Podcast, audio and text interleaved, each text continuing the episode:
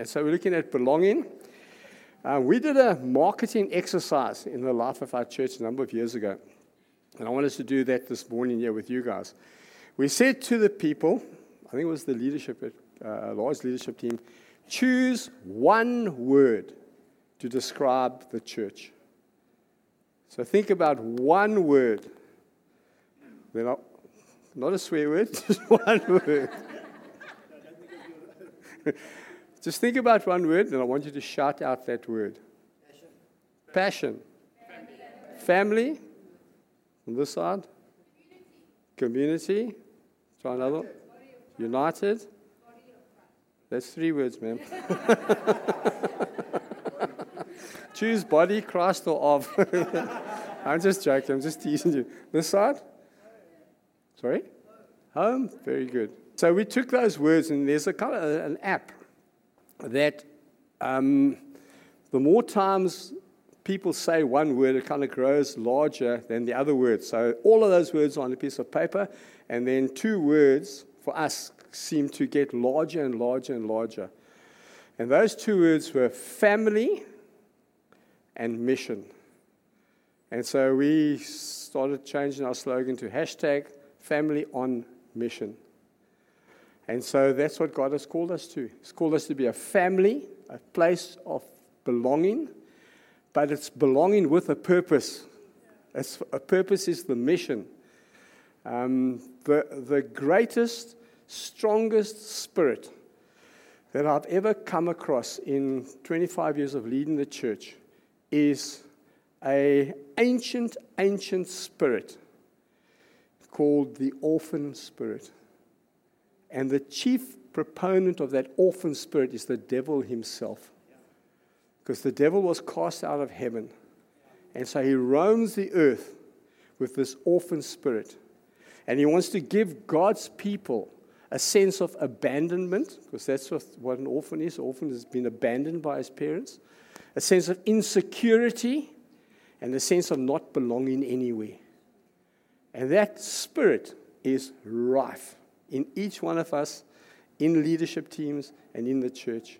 And so when people overreact or they react out of insecurity, um, I just know that that ancient orphan spirit is at work once again. We see it in the nation, we see it with our nation's leaders, and um, God comes to give us a place of belonging and identity. We're not orphans, we are children and as, as I say, a sense of belonging uh, with a sense of mission and not abandoned. And so we are family on mission.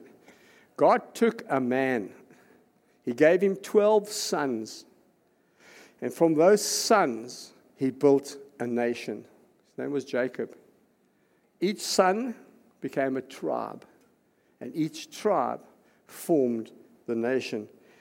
And so God calls each family a local church as a family and us individually as families to do four things. And we pick that up right at the beginning of Genesis, Genesis chapter 1, from verse 26. Then God said, Let us make mankind in our image. So, in other words, we to reflect the image of God. So, the first thing we're called to do in our, in our personal families and in the church families is to reflect the image of God. And then he says, um, so that they may rule over the fish in the sea, the birds in the sky, over the livestock and all the wild animals, and over every and all creatures that move along the ground. So God gives us and, and bring harmony and peace. So every single family, every single church family is called to reflect the image and the nature of God and to govern, to bring things into peace and into order where fruitfulness can flow. So it says, So God created mankind in his own image. In the image of God, he created them. Male and female, he created them. And boy, is there been a debate around that male and female. God blessed them and said to them, Be fruitful and increase in numbers. And so the third thing that we do as Christian families is to produce and to raise godly children. That's our function as a family. And then the final one is um, he said he blessed them. And so he calls us to create an environment an atmosphere of wholesomeness and of blessing that people can flourish and reach their full, full potential. If I were to ask you, what do you think is the greatest family in the world to belong to? Let's just say that we've got no choice in who our mothers and fathers are and families are, but let's just say you have a choice this morning. What family would you like to belong to? Who'd like to be part of the British royal family? No. Don't you want to live in mansions served by butlers, own huge wealth, everybody bowing down to you, thinking you're great? What about um, Bill Gates' family? What about Elon Musk?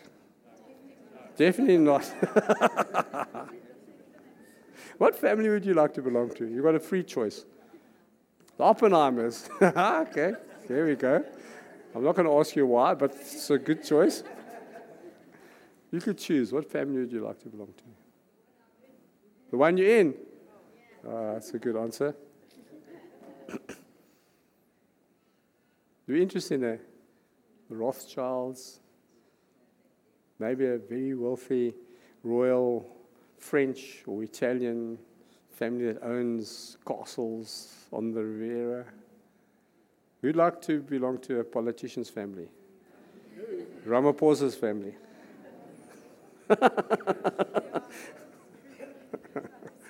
Who'd like to belong to the family of a great man or woman?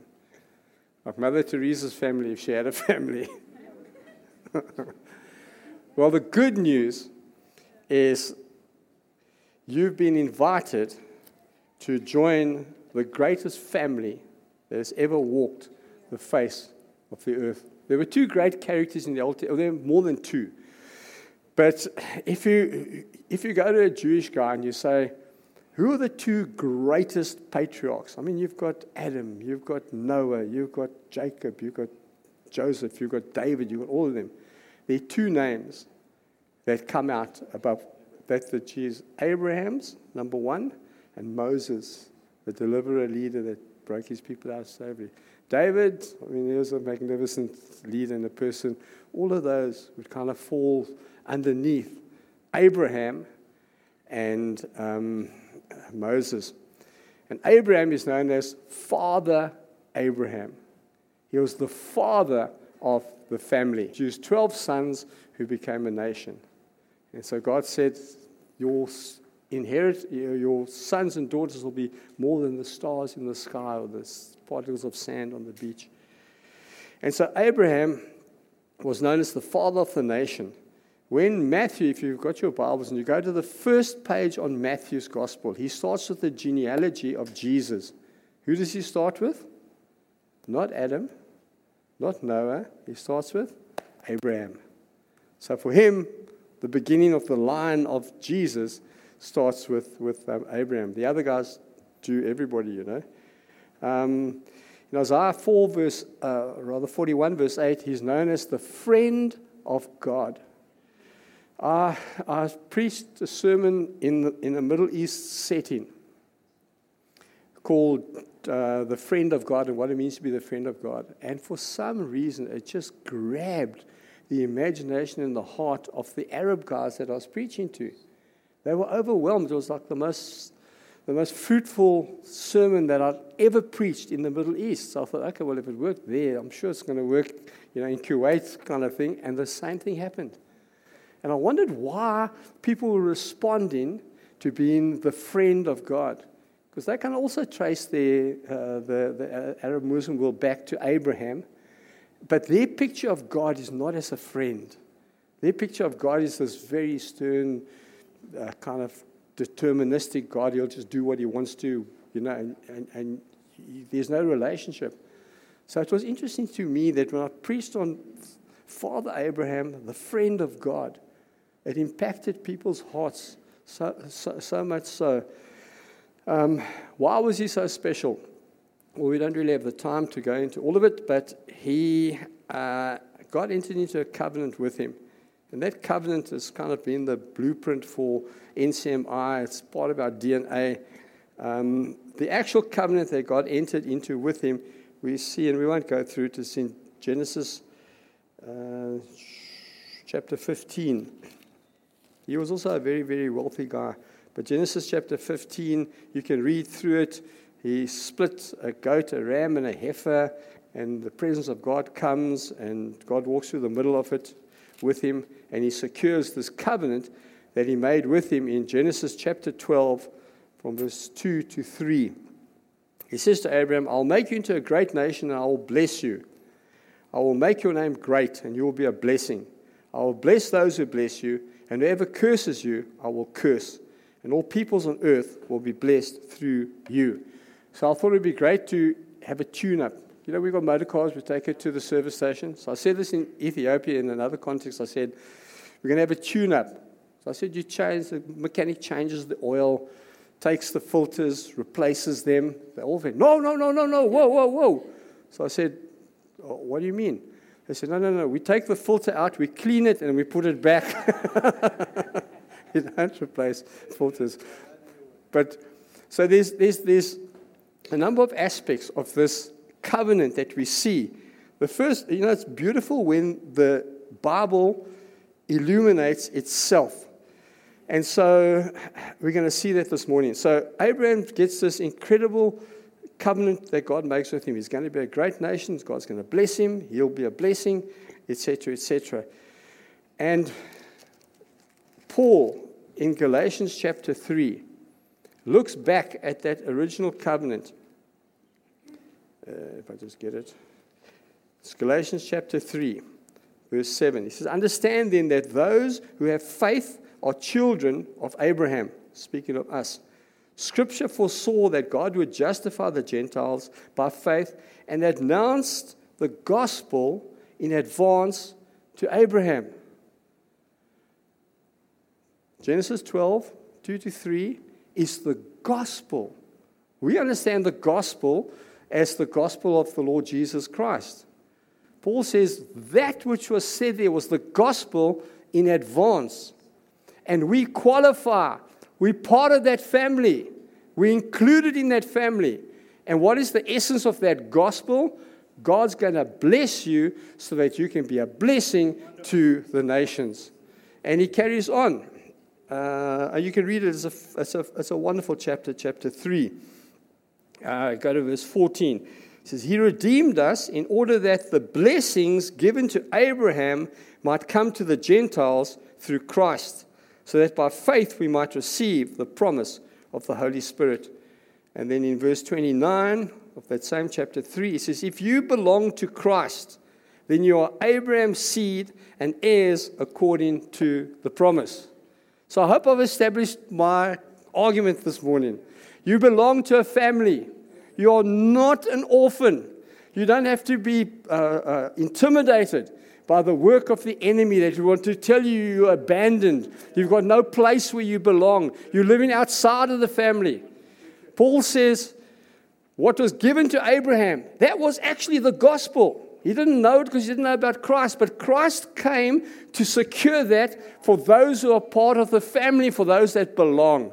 And if you acknowledge and receive the Lord Jesus Christ as your Savior, you belong to that family.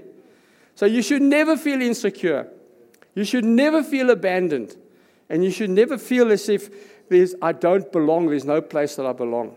Sometimes we mess this up this thing's hooking on my ear, yeah. Going to look like Hapur of the elephant soon. but um, sometimes we as church people mess it up and we make people feel like they don't belong. But that doesn't change this big picture, this tune up story. And so it's the gospel in advance. We are the children. The reason Jesus came was so that we could live in that. So the top line is you will be a favor. We'll live with God, in God's love. We'll live with God's approval. We'll live with fruitfulness because he said, Those that bless you, I will bless. So even our friends are going to be blessed. We're going to have some wonderful friends that are going to be blessed together with us. Um, uh, we'll belong in a family. And he says, Those that curse you, I will destroy. And so you've got this, um, we said, God, the God who fights for us, one of his names. There it is there. An incredible place of privilege and honor and of belonging. And then the bottom line of that uh, covenant is that you will be a blessing to others. This is the very reason that God blesses you, so that you can bless other people. It's not a one way thing, it's a we blessed to release that blessing to others. And this is our mission. And so, our mission statement we take from Matthew chapter 28, also part of the tuning given to me. Therefore, go and make disciples of all nations, baptizing them in the name of the Father, and of the Son, and of the Holy Spirit, and teaching them to obey everything I have commanded you. And surely I am with you always to the very end of the age. I've written in my Bible something that um, David Livingstone said. He said, These are the words of a gentleman of the most strict and sacred honor. So that's an end to it. in other words, he said it, I believe it, and he lived in that, which is the Abrahamic covenant in advance. It's the gospel of Christ in advance. So, are you all settled that we're part of this family? When you get to heaven and you see Abraham, you are fully entitled to say, How's it, Dad? How are you, my father? Because he's the father of all of us. He's the head of this unbelievably wonderful family. But I was captivated by a, a, a, kind of a few incidents in Jesus' life towards the end of his life. He's on his way to Jerusalem. He's done all his ministry and he's the furthest point from Jerusalem. And he's walking back to Jerusalem and he's walking back to his crucifixion. And he seems to take his time in the Gospel of Luke and he meanders through villages, spends time. And as he goes, he proclaims the gospel and he, if you're in Luke, early on in Luke chapter 9, on two occasions he predicts his death he says in chapter 9, verse 21 The Son of Man must suffer many things and be rejected by the elders, the chief priests, and the teachers of the law, and he must be killed, and on the third day will be raised to life. And he repeats that later on. So he knows where he's going. He knows he's going to his death. And so he's got very little time left. And so what he does is he preaches the gospel and he demonstrates it with healings and signs and wonders. And I can imagine as he was walking through those villages and as he was looking at the people, and maybe there were crowds that uh, had gathered to hear him preach, the thought must have entered his mind that the next time I see these people will be when they appear before the judgment seat. And so you can understand there would have been an urgency in his heart and uh, great desire to see as many people touched by the gospel because they would never, if they rejected him, the next time they see him would be as the risen Son of God seated on a throne of judgment, determining the de- eternal destiny. And so there must have been a, a, a, a weight on him as he walked through. So on his journey, as he's getting through, in uh, we were we in Luke chapter 13 um, verse 22. Then Jesus went through the towns and villages, teaching as he made his way to Jerusalem. Someone asked him, Lord, are only a few people going to be saved? What a great question. What a great question. How would you answer that? Do you think tons of people saved? Heaven's going to be crowded? You're going to squeezing through the door and stand? Or do you think they're going to be wide open spaces? So obviously, this guy was watching what was going on. And so he asked this very, very real question Lord, are there many people going to be saved? Or just a few? And like Jesus always does, he kind of answers the question, but he doesn't answer the question with kind of at another level. We're going to look at how he answered and how we can live out the mission because we are family. And for me, this is the easiest way to live out the mission. So let's just have a look at Jesus' answer. He said to them, Make every effort to enter through the narrow door, because many, I tell you, will try to enter and will not be able to. Once the owner of the house gets up and closes the door, you will stand outside knocking and pleading. Sir, open the door for us. But he will answer, I don't know you or where you come from. Then you will say, We ate and drank with you, and we taught in, in our, and you taught in our streets. But he will reply, I don't know evildoers. There will be weeping there and gnashing of teeth when you see Abraham, Isaac, and Jacob, and all the prophets in the kingdom of God, but you yourselves thrown out. People will come from the east and the west and the north and the south, and will take their place at the feast in the kingdom of God. Indeed, there are those who are lost who will be first, and first who will be last. Where do the majority of people go? We've been to many funerals, and I've conducted many funerals. Funerals of people I know are not, have not honored God, not loved God, not submitted to Christ, and rejected Him. But I've never heard of a pastor who would have the courage to say, Our dearly departed brother, we want to celebrate his life, but unfortunately he's burning in the fires of hell at the moment. Have you ever heard that in the funeral? I once did a funeral of a, a vowed atheist. The family asked me to do it. He said, You don't look so concerned. You're looking very worried. It's no, none of our family. he hated God to his very dying breath. The atheist had no interest in God. God didn't exist. We were there with him uh, towards the end. And so now you've got to honor his life in that. So all you can really do is just speak about those that are still there. Because he's had his life, he's had his chance, he hasn't responded to the great news, didn't ever want to be part of this wonderful family, and now has an eternal destiny that um, I don't think we'd wish on anybody. And so, where do the majority of people go? Many, I tell you, will try to enter and will not be able to. And so, Jesus turns the, his answer away from numbers to the kind of person that's going to make it. And so, he says, uh, stri- strive. And so, that word is to struggle or to wrestle. It's like a kind of athletic thing. I don't know if you saw, any of you had the courage to watch Dricus win the World Cup. I mean, I walked past the TV set. I, I, didn't see the whole thing. I just saw the end. Mean, there was so much blood on those two guys. I said to, to little Isla, don't look, don't look. Walk Karen past. Those two guys were wrestling. and the Bible speaks of that kind of wrestling. Um, only those who are really serious about the things of God are going to make it. There's no room for casual seekers.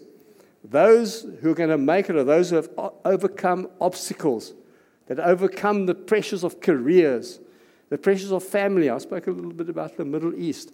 If you convert to Christianity, you are ostracized from the family. You are no longer part of that, the, the, the, the personal families. So it's a price.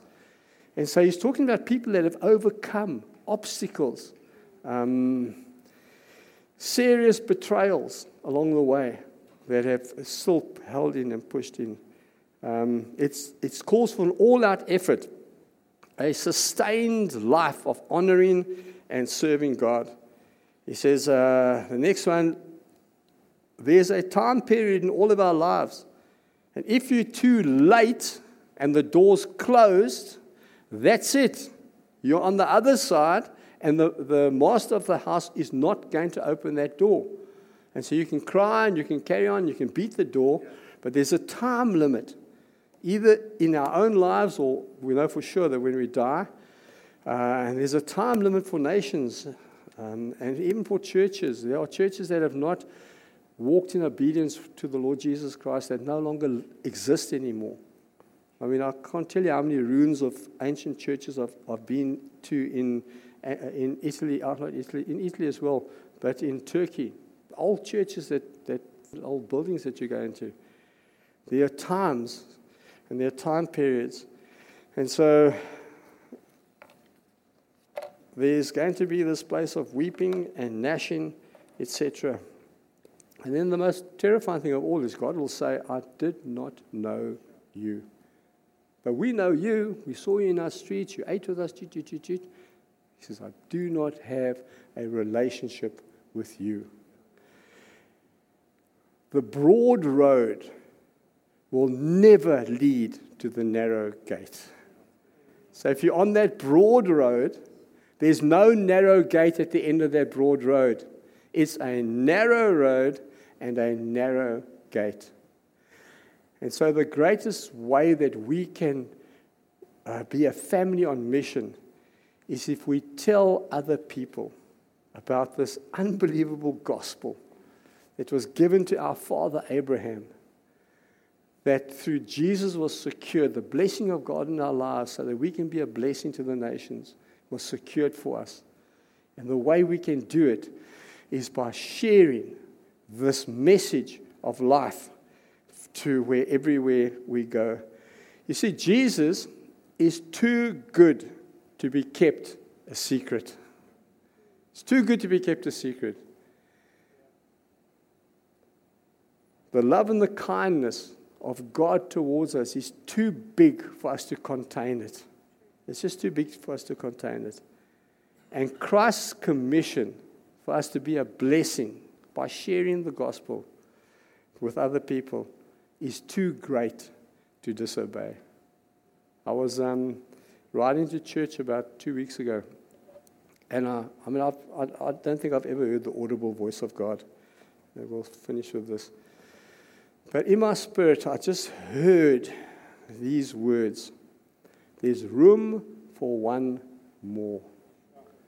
There's room for one more. And I understood the context in which those words came to me. And so, in, in the service that, that we held, I had an opportunity to get up and say, I believe God's saying there's still room. And there's that, we don't have time, but there's that parable right after this, right after Jesus says there's going to be a little bit of people, a few people saved. Chapter 14, he talks about the wedding banquet where he sends his servants out.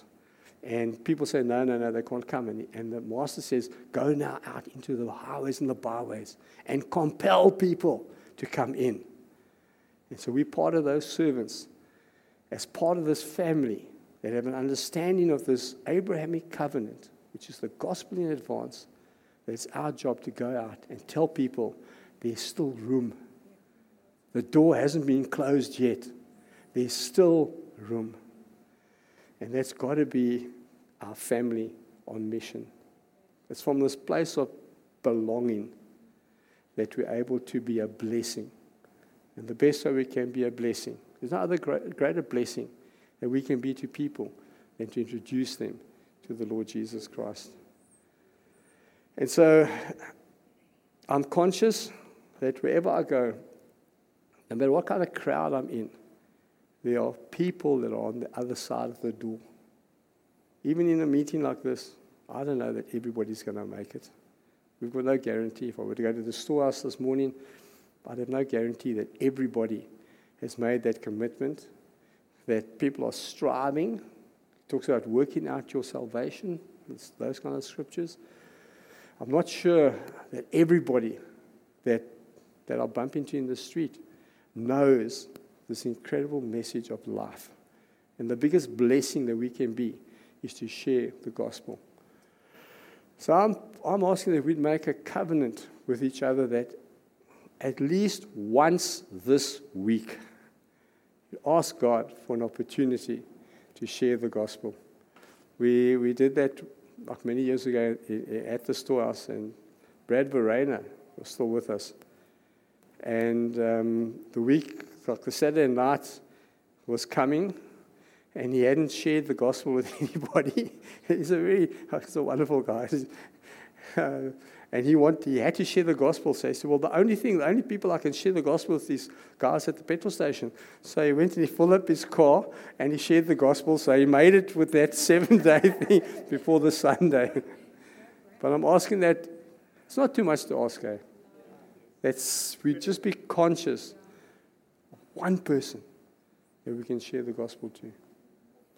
And so if you're here this evening, this morning, and you say, I'm not sure whether I moved across that threshold. I'm not sure that Jesus uh, or that Jesus might say to me, I do not know you. And you have that concern in your heart that I'm not 100% sure, then we can settle that this morning.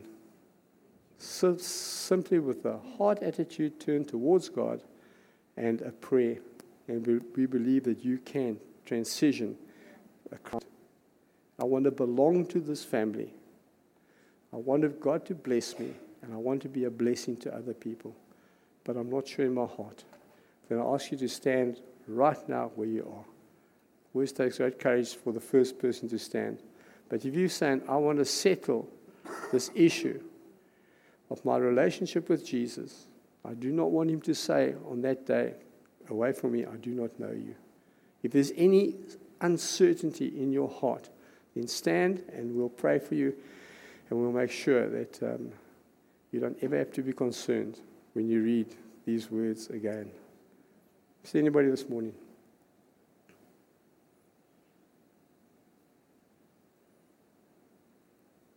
I'm not going to assume that you're all okay. Bless you, ma'am. Bless you, ma'am.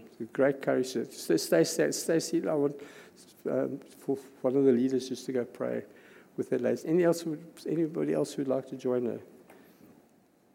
We're just going to send someone to you. They're going to lead you in a prayer, and um, we're going to seal this moment. Okay. Anybody else like to join her? Okay. There's room for one more. There's room for one more. That's the one more coming through the door. God bless. Oh, can't someone else and help her as well? Maybe another welcomed part of the family. Are you standing, sir? Okay. We get someone to go pray over there as well. There's room for one more. Bless you. So I should just lead them in a prayer of um, repentance and acceptance of Christ. And the other guys don't spectate. Pick someone and pray for them now because this is we want this to be authentic. We want this to be real. We want this to be a moment that will change their lives forever. So just pick one of these two two folk and just pray. So God may this make yourself real. May this moment be real to them as they respond to Christ, to the gospel.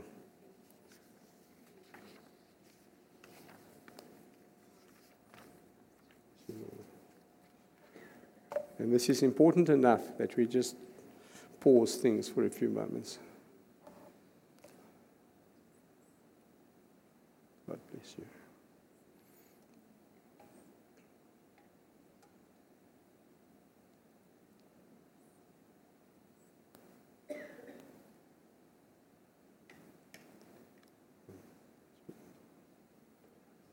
Bless you.